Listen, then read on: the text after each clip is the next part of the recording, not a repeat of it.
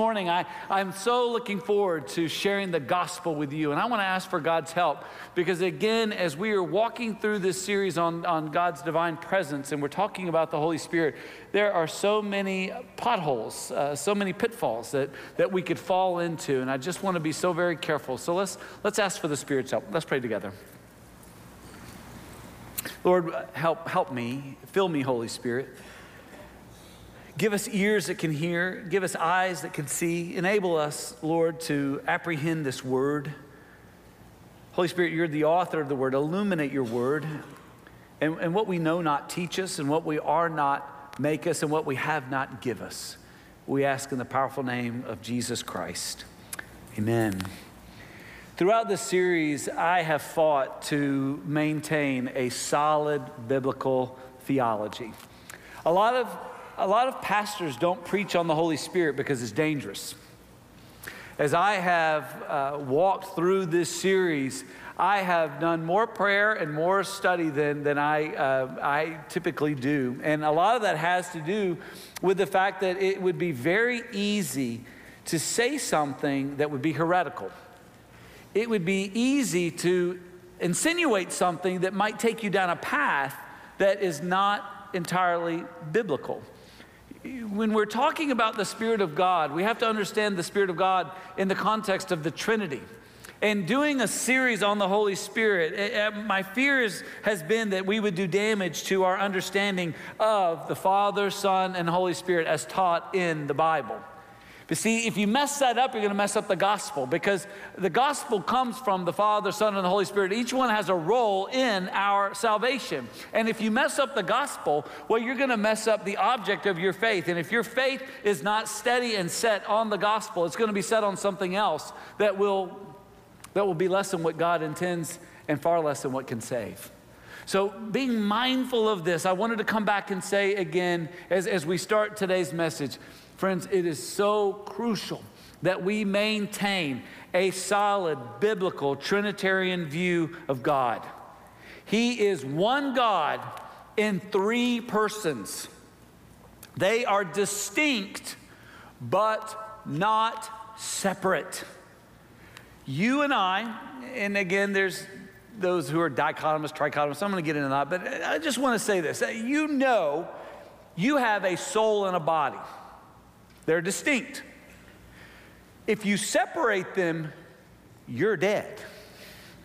That's not good, right? Of course, perhaps brother always been present with the Lord. I'm just saying from a natural, you know, perspective.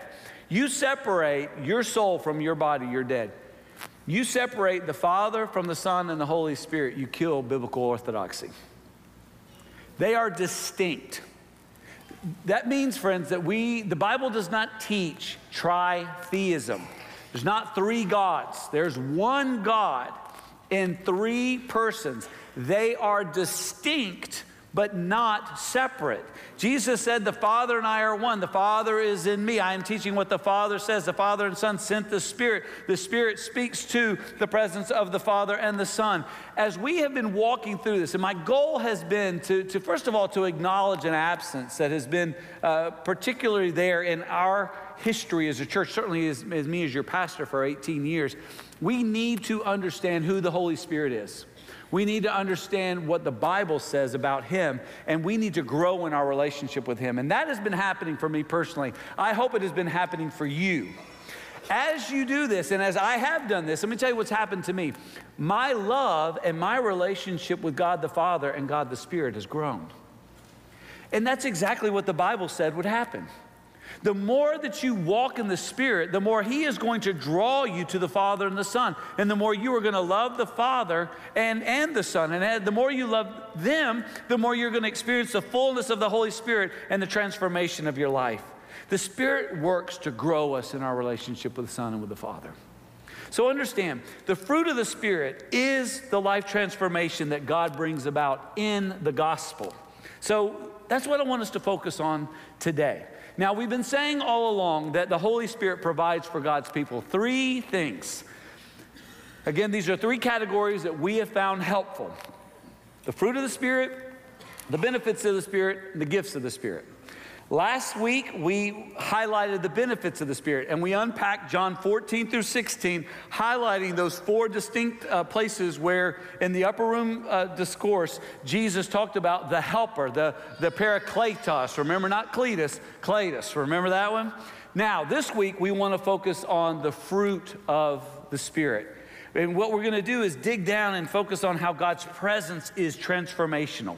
If you've got your Bible, and I hope that you do, let's take it out and let's now go to Galatians chapter 5. We're going to be in verses 22 through 25, a well known and, and needed passage for today. And uh, Peyton's going to come and read for us. Let's all stand together in honor of God's word. This sweet girl, she's done so great today.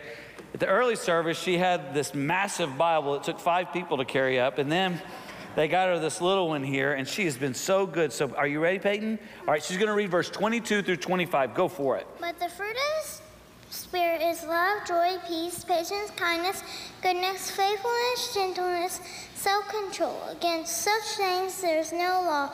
And those who belong to Christ Jesus has crucified the flesh with its passions and desires. If we live by the Spirit, let us also walk by the Spirit. The grass withers and the flower falls, but the word of the Lord remains forever. Amen. She's so sweet. Go ahead and be seated. She's been so much fun today. when we were starting the series, a friend of mine said to me, You know, if you ever go to an orchard, if you go to like Jackson's Orchard, and you see those apple trees and those peach trees, one of the things you will see is, is luscious fruit, but you will never hear those trees grunting it's really not a, a lot of effort for those trees to produce those fruit. See, all they have to do is basically be who and what they are. What they are are fruit trees. They're apple trees and peach trees. And just being what they are enables them to produce the fruit. And so it is with us. Those of us who are God's children, all we have to be is who we are. All we have to be are God's adopted children. All we have to be are Jesus' redeemed disciples. All we have to be are these filled, sealed saints of the Holy Spirit, and we will produce what God made us to be. All we have to do is be who God has made us to be. God's original design was harmony. Harmony with Him, harmony with ourselves, harmony with the rest of the world. But when we look at the Bible and we understand the help of three circles, that sin has created brokenness. And the only way that we can now pursue and recover God's design is by the power of the gospel. It is only the gospel revealed in the work of the Father, Son, and Holy Spirit that saves us, that enables us to be what God designed us to be. Now, we must repent and believe. We must choose to give our lives to Christ. We must trust in, in the Father's work and the power of the Holy Spirit. And as we do, there will be transformation. And that's what our text reveals to us today. I, I want to encourage you to take note and understand the work of the Father, Son, and Holy Spirit in the gospel makes us different from the world. It makes us different. We don't make ourselves, it makes us different because it changes who we are. So when you look at verse 22, the very first word is the word but. And when you see the word but, the word tells us that there is a difference that is being communicated. And the difference here is the dramatic difference between those who are of God and those who are of the world. The difference can be seen in the way they look. Yesterday we were at a picnic and I met a young man and I immediately knew he was a baseball player. And the reason why I knew he was a baseball player because of what was on his head. He was wearing a cap, and that cap had a very flat bill. And, and what, what I, you've come to realize in our culture today is that baseball players are tending to keep the bill flat, which is fine for nerds. No, I'm just kidding. It's just fine. It's fine. You know, back in my day, I don't know if you guys used to do this, but we used to get our hats and we'd roll them, right? And then stick them, and then you'd got, get them wet, and you like, you know, you had to have them folded up, you know. But no more, no more. Now the cool thing is is the flat bill. So he had the flat bill, and I really immediately recognized here's a baseball player. So of course I began to talk with him uh, uh about about baseball, and of course he knew a lot about baseball because he was wearing that silly hat. You know, years ago, you couldn't tell the difference between the hat. You'd have to look at the icon, the logo, the lettering.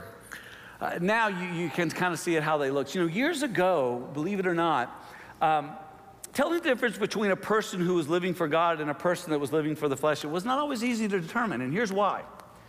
Because believe it or not, young people, there was actually, there used to be a moral ethic that used to be shared by our society. This country used to have a, a, a view of humanity that, that recognized human dignity. I know that's um, hard to imagine today, but believe it or not, that used to be the case. And the things that you now see on your televisions and the things that you hear in music would be unheard of just a few years ago. But times have changed. And our society is today much more like the New Testament. See, in the days of the New Testament, it was very easy to tell the difference between a Christian and a non Christian, a person who is spirit filled and a pagan. And so it is now in our day. It's becoming that case now because the people of the world are now unashamedly living according to the flesh living according to the flesh. Now, what does that mean? Is that not a churchy word or, or, phrase or what? Well, it's a biblical concept that I want you to be reminded of. Let's go back two verses to verse 19. To understand what, what it is to live according to the flesh, here's a very good list.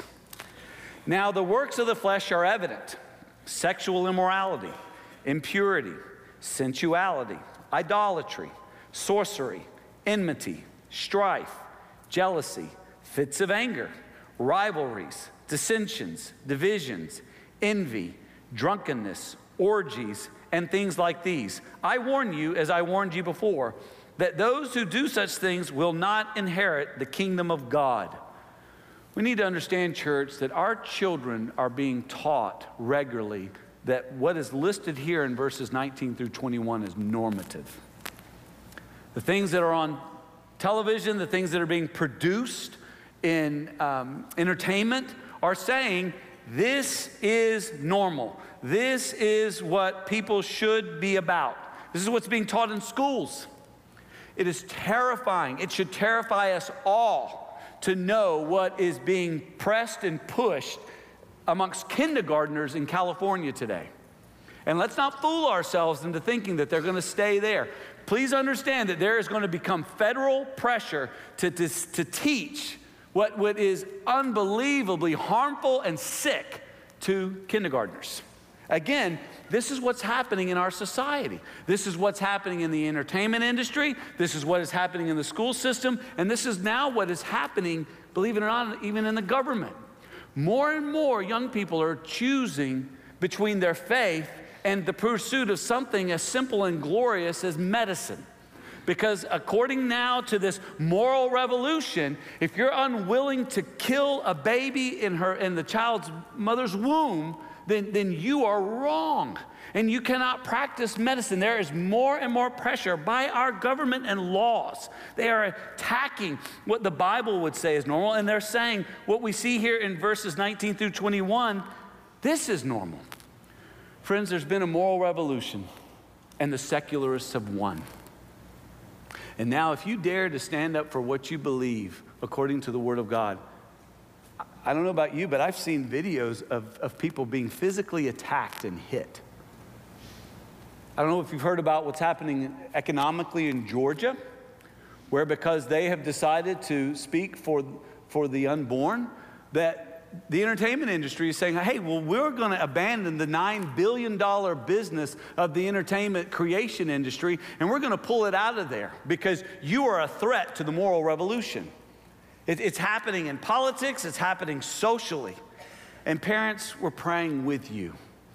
You're not in this battle alone. I'm in it with you. We're all in this. And parents, it's important to understand you're going to have to protect and teach your children to understand the distinction between the flesh and what the Bible calls his believers to live for. And you're probably going to have to do that at an earlier age. There were things that we wouldn't discuss years ago with, with children under the age of seventh and eighth grade. We're now having to dis- discuss these things with, with those as early as fourth, fifth, and sixth grade. And a big reason why that is not just what's happening in society in terms of the entertainment industry and what's happening uh, with, with, with the school systems and that sort of thing.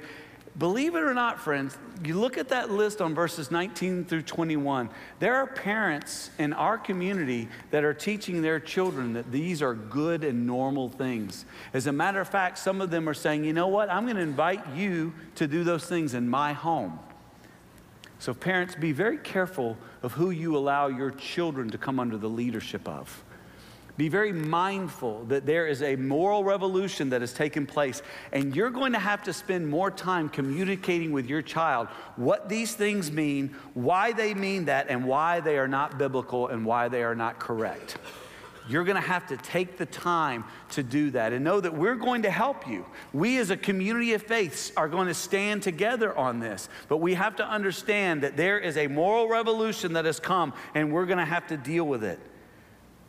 As much as it pains us to have to deal with the consequences and the ramifications of these decisions, of this brokenness, the spiritual ramifications are intense. Go back to verse 21. There's no gray area here. I warned you before that those who do such things will not inherit the kingdom of God.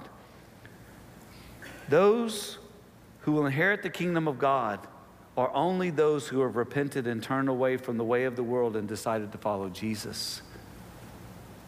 You're either going to receive the benefit of the grace of God or you're going to receive the consequences of the holy judgment of God.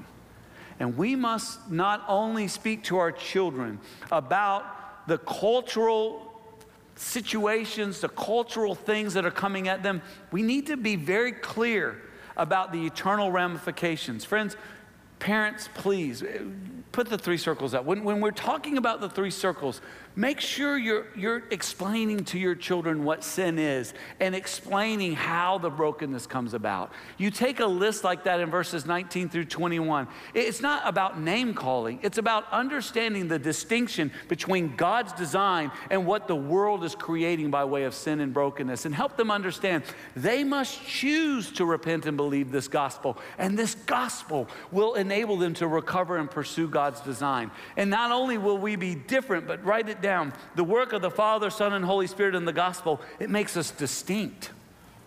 It makes us distinct in Christ. What does that distinction look like? Now, back to our verses, verse 22 and following. But the fruit of the Spirit is love, joy, peace, patience, kindness, goodness, faithfulness, gentleness, self control. Against such things there is no law. See, Christians, we're different because of the supernatural presence and power of the Spirit of God in us. We live because Christ is alive. We have hope because Jesus has defeated sin on the cross. He has been raised. He's going to soon be returning. And that is our hope. And this supernatural reality, that drives our identity. That is the root of who we are. His presence transforms our nature. Understand, this is not original with me, but I believe this. When Two statements. When Jesus is the root of your life, you will produce the fruit of the Spirit. The root will determine the fruit. Again, whatever is at the root of your life will determine the fruit of your life. Jesus said it this way in Matthew chapter 7, beginning in verse 16 You will recognize them by their fruits. Are grapes gathered from thorn bushes or figs from thistles? So every healthy tree bears good fruit but the diseased tree bears bad fruit. A health, go back, go back, you went too fast. I haven't memorized entirely. A healthy tree cannot bear bad fruit, nor can a diseased tree bear good fruit. All right, now go. Gary, every tree that does not bear good fruit is cut down and thrown into the fire. Thus you will recognize them by their fruits. Here's the question every person in this room needs to answer and be honest. What is the fruit of your life? The fruit of your life reveals the root of your life. What drives your behaviors comes from what you know as true and believe and love. What you believe and love drives the outcomes of your life. Whatever is at the root of your life, whatever is inside of you, that is going to be made manifest. That is what's going to come out. Now, Don't do what I like to do. Don't do what other people like to do, which is to make excuses for ourselves. Well, I was just hungry. I was talking like that. I was acting like that because, you know, I want to pretend like I'm the guy on the Snickers, com- you know, those Snickers commercials. I was being a big jerk because I was hungry. I just needed a Snickers. No, you're being a big jerk because you are a big jerk.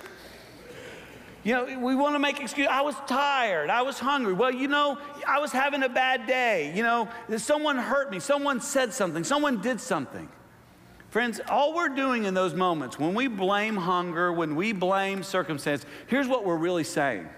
We're saying, hey, my behave like a Christian filter was removed because I was hungry or because I was a little frustrated or tired, and what was really inside of me came out. I couldn't hold it in.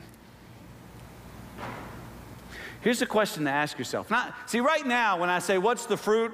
I mean, you know, here we are on Sunday morning, and by the way, you guys look great.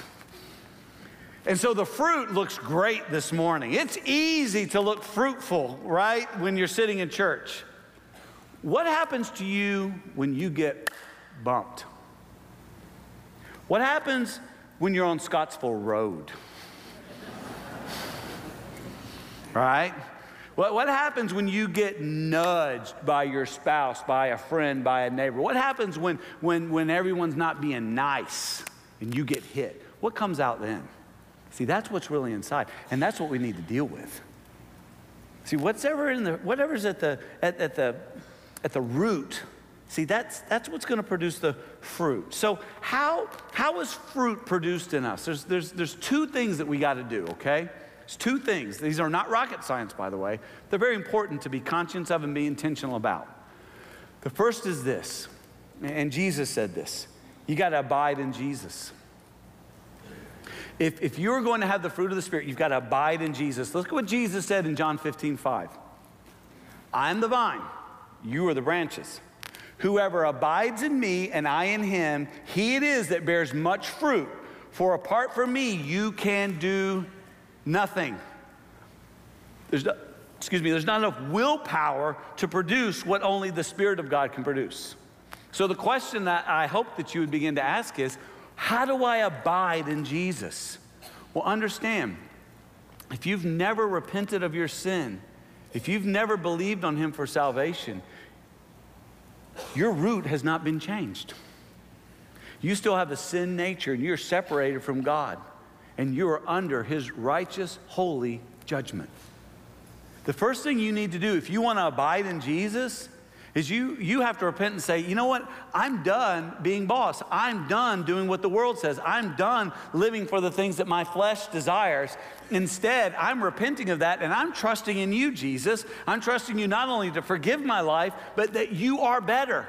You are better than anything this world has to offer. You are better than anything I could ever make or do. You are better, and I'm going to trust you for that, and I'm going to give you my life, and I'm going to surrender to you. That's where it begins. If you've never done that, well, then you, you can't abide in Jesus. Now, if you have done that, second thing you got to do is this you got to spend time with Jesus. You got to spend time, you got to have him talk to you, and you got to talk to him. You say, I can talk to Jesus? Yes. He'll speak to me? Yes. He will speak to you through his word. God speaks through His Word. And there are those who say, Well, I want an audible voice. Then read the Bible out loud. it's the Word of God. If that's what you need, go for it. That's great having heard from Jesus and his word, you need to talk to him. Jesus, here's what I hear you saying in your word.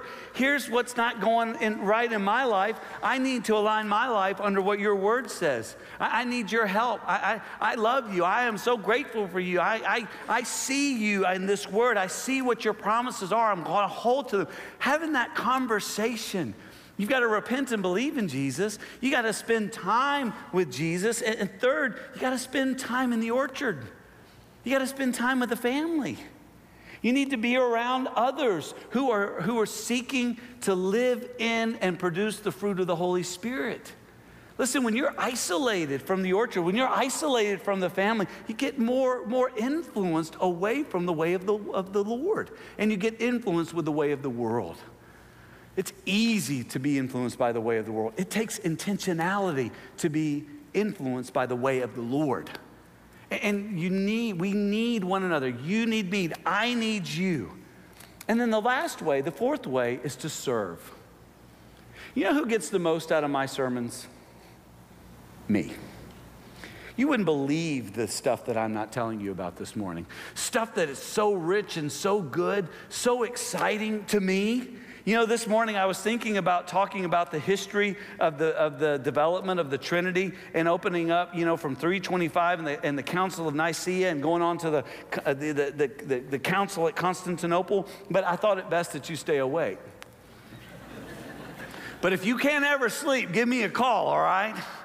I've got some stuff for you, but you wouldn't believe it.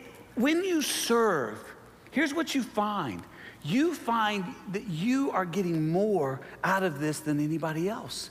When you teach a class, when you're involved, and I'm not talking about going to small group. I'm talking about when you prepare and you've been praying for those that you're about to encounter, and you walk in ready to minister to other people and be ministered to in a connect group, in a small group. Th- there is something that happens. When you share your faith with lost people, when you sit down and you say, Tell me your God story, tell me what you have faith in, tell me what enables you to get up and, and, and, and go to work every day, what you're really living for, to hear their questions, to hear their statement of faith. And then to be willing to compare it to your own and to have to define it biblically and speak to it authoritatively, that grows you that grows you in your relationship with Jesus and that produces this fruit. So, the first thing is we must abide in Jesus. We must repent and believe, spend time with Him, uh, spend time with His family, and serve Him. The second thing is this again, this is not rocket science, but you got to know how to do it. We must crucify the flesh. Crucify the flesh. And that leads us to our third point. So, the work of the Father, Son, and Holy Spirit in the gospel makes us deadly to the flesh. It makes us deadly to the flesh. And if we are going to abide in Jesus, we must crucify the flesh. It says in verse 24, look at this very closely. And those who belong to Christ Jesus have crucified the flesh with its passions and desires. That phrase there, have crucified, it would probably be better translated as have crucified and continue to crucify. This word, estaurosin, um, it's an aorist. That means it's a verb. It's an aorist verb, which means it happened in the past in a particular moment. It began to happen, had a starting point. But then it's an indicative. And what that means is it's continuing to happen. So if you are a disciple of Jesus Christ, you have crucified the flesh. You've said, I, I have decided to follow Jesus, no turning back, no turning back. I repent of my sin. I am dying to my way of life. I'm going to live to Jesus Christ. The rest of your life will be spent crucifying the flesh. So long as you are living in the flesh in this broken world being pursued by demonic forces, you will daily have to crucify the flesh. You've, some of you heard me share this story when I was doing my doctoral work. A man who helped uh, create Campus Crusade for Christ with Dr. Bright was in, in one of my courses. He was auditing it. And I remember at the beginning of the course, I'll never forget this. This man in his 80s was asked by our professor to pray. And he prayed as a part of his prayer Oh God, please don't let me be a dirty old man. I've never forgotten that. And I'll never forget after that prayer, that very short, powerful prayer, he turned around and looked at us and says, Boys, don't ever think for a moment you're above any sin. You will have to fight the flesh, you will have to crucify the flesh all the days of your life. And we who are in Christ, we are we have and we must continue to crucify the flesh. The question is, I hope you are wondering, how do I crucify the flesh? How does this work? What do I do? Well, there's three things I do. And there's many great books that have been written on it. These are the three things that I, I daily do, and this is a normal part of my, of my thought process as I go out throughout the day. The first one is this when it comes to the flesh, you don't feed it. You don't feed it. So if you know you're going to be tempted on a computer page, don't go to the computer page or don't be on the computer by yourself. If you're going to be tempted by a type of movie or television show, don't watch it. I know this is going to blow some of your minds. I know this is revolutionary to some of you, but listen to me very carefully. You choose what's on your television. You can choose it. You can choose to turn it off. You choose. You get to choose. You don't choose your family, but you can choose your friends. And there's those moments now, and I'm gonna, I acknowledge this. And I know some of you think, well, I'm tempted at work, I'm tempted at school. Can I get out of school, Pastor? Can you write me and never go back to school again? No. So, what do you do when you have to be in environments where you're gonna be tempted? All right, listen very carefully. Accuse the temptation rightly. Accuse the temptation. What do I mean? When temptation comes, be rude to it. Don't be nice. Call it factual names. See, what we're going to be tempted to do is some, say something like, oh, that would be a terrible mistake. That would be a bad personal preference. That would be, that would be a bad habit. Forget that. You want to deal with sin? Call it what it is. It's sin. It's destructive. It's disease. It's sickness. It's going to cause brokenness. When temptation comes, call it what it is. Be rude to it. You are sickness. You are disease. You are destruction. You're trying to kill me. You're trying to kill my marriage. You're trying to kill my friendships. You're trying to destroy me. You are wrong. You are evil. Don't be nice to it. Somebody comes to your house and you say, You are sickness, you are disease, you are terrible, you are wrong, you are bad. They typically don't stay. I mean, if they do, call the police because that's weird. So when temptation comes, now look, don't be mean to people. I mean, be a southerner, you know, be nice. But in your heart, just say, this is sickness. This is destruction. This is terrible. This is wrong. This is going to kill me. This is going to rob me. You know, when someone says, hey, man, let's go do this, be nice. Ah, man, no thanks, no thanks. In your mind, it's sickness, it's destruction, it's to kill the good, it's to rob me. No chance. Call it what it is. So, first, if at all possible, avoid the temptation. If you have to be in it, be nice, but call it what it is. Be nice to people. Be, be, just be ruthless with sin. Call it what it is. Third thing, get help from other people. Get help with other people. I know to look at me, you would think, you know, you know, wow, but you know, it takes three or four people to, to help me look like this. and what I mean by that is this every morning at 5 a.m., I'm up. I get up, and I go work out. And you know what happens at 5 a.m. almost every day? One of two things. One, I want to go back to sleep, or I want to go and eat a box of Froot Loops with a side order of Pop Tarts. but I don't, because apparently that's wrong. So what we I typically is I go somewhere where friends are waiting for me who would like to be asleep or digging into some Froot Loops and Pop Tarts too, and we work out. Not because we like it, but because it's right, it's good. But knowing that they're gonna wait, be waiting for me gets me there. And then knowing that I'm gonna be waiting for them gets them there.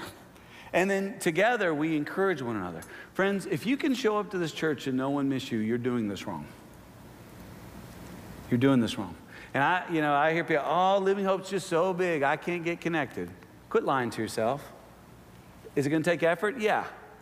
Are you going to have to give up emotional energy and time? Mm-hmm. Yep. That's what family takes time and emotional energy. But if you'll get connected and serve and, and build friendships, if you miss church on Sunday, people will call you. If I miss a workout, I get text messages. If you miss church, you should get text messages. If you miss group, you should get text messages. If you miss your service, you you'll get text message. You'll have people who are missing you. Friends, if you can go to church and not be missed, you're not doing it right. You want to destroy sin? You want to destroy temptation? Keep away from it. If you have to be around it, call it what it is. But always in the context of brothers and sisters in Christ. And what will, what will happen is, and write it down, which makes for a dynamic faith.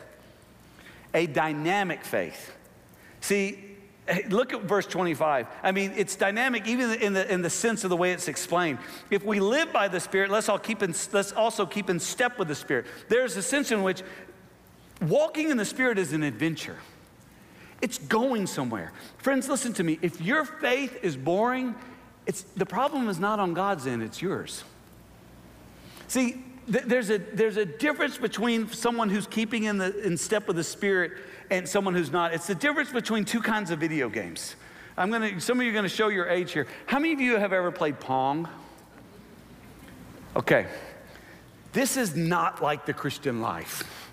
All right? Young people, believe it or not, we used to play this game. And all we could do is move this little thing.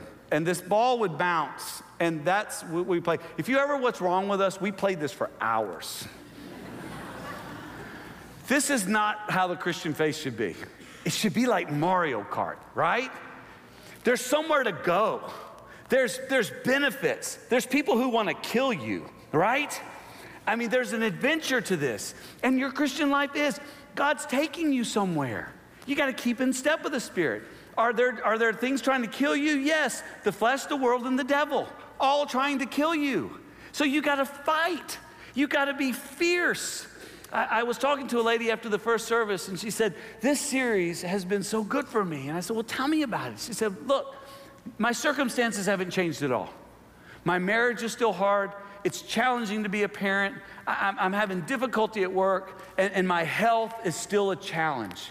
And, and my circumstances haven't changed at all, but my heart has.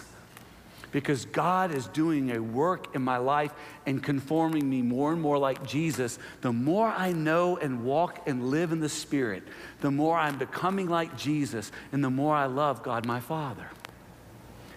I, I, wrote this in my devotion. I read it in my devotion this week. It, it, I don't like it, but it's true. What we need to go through is often what we do not want to go through. The Lord uses our trials to transform us into the image of His Son. That's the adventure. It's never boring. Every day, good news, you got something to fight today. You got something to fight for. Opportunities are all around you if you will see them through the lens of the love of Jesus Christ.